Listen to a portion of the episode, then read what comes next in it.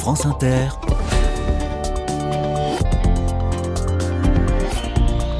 Dorothée Barba.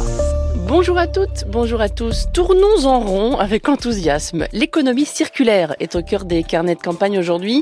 Un modèle économique qui consiste à produire de manière durable en réutilisant des déchets par exemple ou en évitant le gaspillage. Plein feu donc sur deux initiatives qui bouclent la boucle. D'abord un atelier qui récupère des chutes de matériaux et qui vient d'ouvrir à Auxerre. Ensuite une conserverie artisanale créée par deux physiciens qui ont changé de vie pour faire des conserves. Valoriser des fruits et légumes qui auraient dû partir à la poubelle. Les carnets passent la semaine dans Lyon. Aujourd'hui, nous sommes donc à Auxerre et à Joigny. Soyez les bienvenus. Carnet de campagne, le journal des solutions. Nous recevons tous les jours beaucoup de courriels pour signaler des associations, des entreprises, des bonnes idées partout en France. Pas facile de faire des choix, évidemment. Mais là, il était impossible de passer à côté. Cet assaut est revenu à moult reprises. Plusieurs messages enthousiastes et non concertés nous vantaient les mérites de cette association basée à Auxerre qui s'appelle Au bonheur des chutes. Eulalie Caron, bonjour. Bonjour à tous. Vous êtes l'une des salariées de cette association, coordinatrice hein, chez Au Bonheur des Chutes.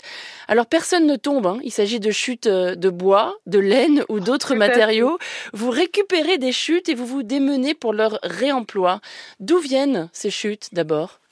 Oui, alors c'est des chutes de matière euh, brute qu'on collecte euh, principalement dans des entreprises locales sur le territoire de l'Auxerrois.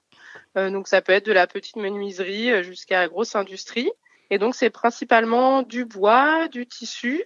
Et puis, euh, ponctuellement, on a différentes matières, comme en ce moment, par exemple, du carrelage. C'est compliqué parfois de convaincre les industriels de vous donner leur chute?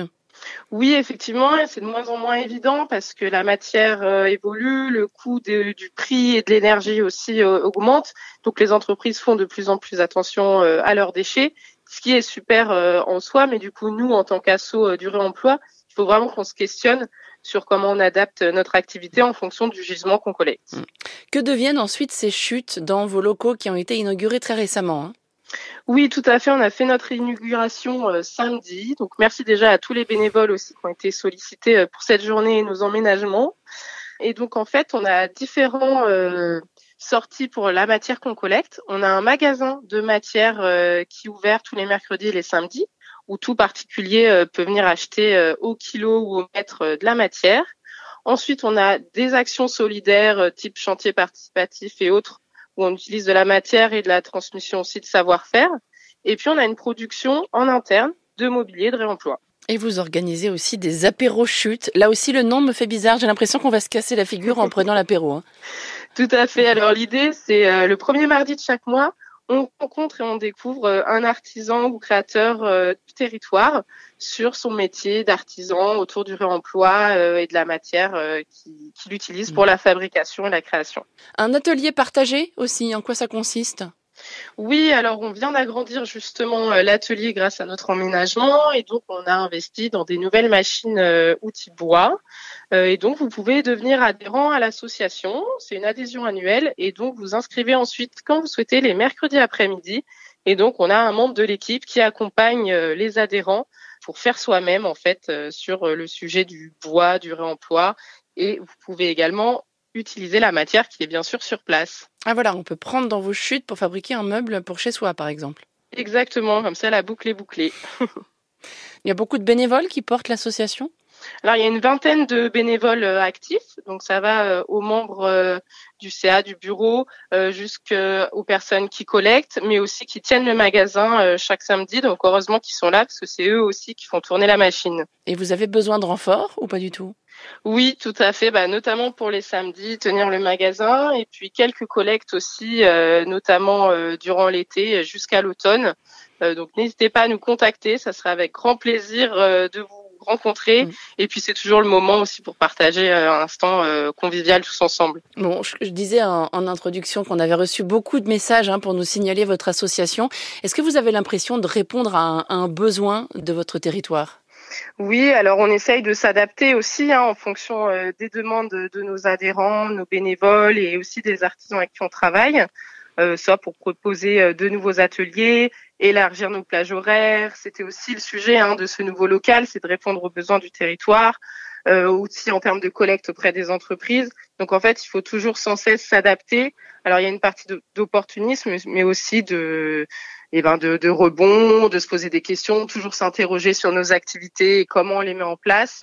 Donc on essaye vraiment de travailler euh, en lien avec les acteurs locaux euh, et les adhérents qu'on a et qu'on rencontre chaque semaine. Le réemploi, c'est évidemment un, un, élément clé de la transition écologique, Eulalie. Quand vous voyez tous les matériaux qui sont chez vous et que vous vous dites, euh, il n'y a pas si longtemps, on jetait tout ça, ça fait de l'effet? Oui, c'est sûr, et c'est encore pas évident hein, parce qu'on peut pas encore tout récupérer et euh, donner une seconde vie à toutes les matières. Donc euh, évidemment, si vous êtes aussi artisan, vous avez des idées de création, de revalorisation de matière, on est aussi euh, preneur de toutes ces initiatives. Donc n'hésitez pas. Et donc c'est vrai qu'on fait au mieux, mais il y a encore énormément de choses à collecter. Par exemple, pour 2022, on a collecté 22 tonnes. On sait qu'on va dépasser ce tonnage-là 2023, mais il y a encore beaucoup à faire. Euh, donc on a besoin de, de forces vives. Vous avez un, un exemple de, de nouvelle vie singulière pour un, un de vos matériaux? Euh, oui, par exemple, en ce moment, euh, on a réussi à collecter euh, des chutes de stores, de tissus extérieurs imperméables, etc., qui étaient euh, jetés. Et nous, aujourd'hui, on va essayer de mettre en place un stand mobile type Barnum, mais qu'on va fabriquer entièrement en matière de réemploi et donc qui va être utilisé par les artisans ou l'association euh, pour différents événements. Ça va du forum des assos à des marchés de créateurs, etc. Au bonheur des chutes, c'est donc à Auxerre et ça vient d'ouvrir. Un grand merci, Eulalie Caron. Merci à vous et merci encore à tous nos bénévoles et aux auditeurs de France Inter qui nous écoutent et qui nous soutiennent. Bonne journée, au revoir. Bonne journée à vous, merci, au revoir. France Inter, carnet de campagne. Quand il est question de gaspillage alimentaire, on pense surtout au supermarché, tout ce qui est jeté faute d'avoir été vendu à temps, mais on oublie souvent une énorme proportion de ce gâchis, les fruits et légumes qui ne passent même pas la porte de l'exploitation agricole pour cause de surproduction ou de production hors calibre. L'une des solutions pour lutter contre ce gaspillage-là, eh bien, c'est la conserve. Voici un exemple à Saint-Julien-du-Sault, dans Lyon. Bonjour Maxence Laurenqui. Bonjour. Bienvenue dans les carnets. Vous êtes le cofondateur de la conserverie Jovinienne, ainsi baptisée parce que vous êtes tout près de Joigny. Vous êtes physicien de formation, Maxence, tout comme Hugo Frédéric, avec qui vous portez ce projet. Vous avez travaillé à l'Institut de radioprotection et de sûreté nucléaire. C'était pas forcément écrit, disons, que vous vous lanceriez dans la production de, de conserveux. Euh, non, effectivement, euh, c'est vrai que c'est un parcours qui peut parfois étonner quand on se présente, euh, mais c'est l'aboutissement d'un chemin qu'on a construit avec mon associé que j'ai rencontré en école d'ingénieur à Grenoble, et ça fait plusieurs années qu'on milite dans le milieu écologiste, et du coup bah, ça nous paraissait aujourd'hui comme quelque chose de, de une espèce de continuité dans, dans, notre chemin. Effectivement, on s'éloigne un peu de la physique, mais il y a pas mal de points communs quand même dans la façon de, de préparer les bocaux, de la façon de stériliser. Euh, on est dans un laboratoire, ça, ça ressemble un petit peu des fois à ce qu'on faisait avant. Quelle est la, la, philosophie de votre démarche pour employer des grands mots? Comment est-ce que vous résumeriez ce projet de la conserverie jovinienne? Déjà, ce qui nous apparaissait comme un point essentiel, c'était d'avoir recours à l'agriculture biologique dans une démarche de préservation de la biodiversité et puis pour euh, bah, répondre un peu aux aspirations écologiques qui nous animent depuis un certain temps.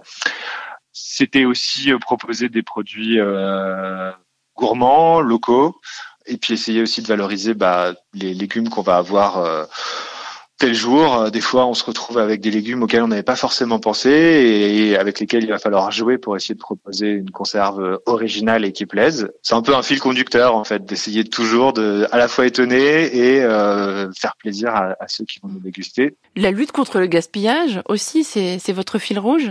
Oui. En fait, souvent, on a quand même des appels de maraîchers qui, qui nous disent, bah là, voilà, euh, j'ai euh, X euh, centaines de kilos de butternut, est-ce que vous pouvez me faire quelque chose avec? Euh, Et donc on transforme soit pour eux, soit pour nous. Et il y a pas mal de, nous on a eu, on a fait à peu près euh, un tiers de notre production l'année dernière avec des, des, légumes qui auraient été sinon jetés. Mm. Et du coup ça permet quand même de valoriser une grosse partie de choses qui, qui sinon auraient, auraient, fini à la poubelle. Quoi. Alors en l'occurrence les, les butternuts, pourquoi auraient-elles été jetées? Parce qu'elles étaient hors calibre justement?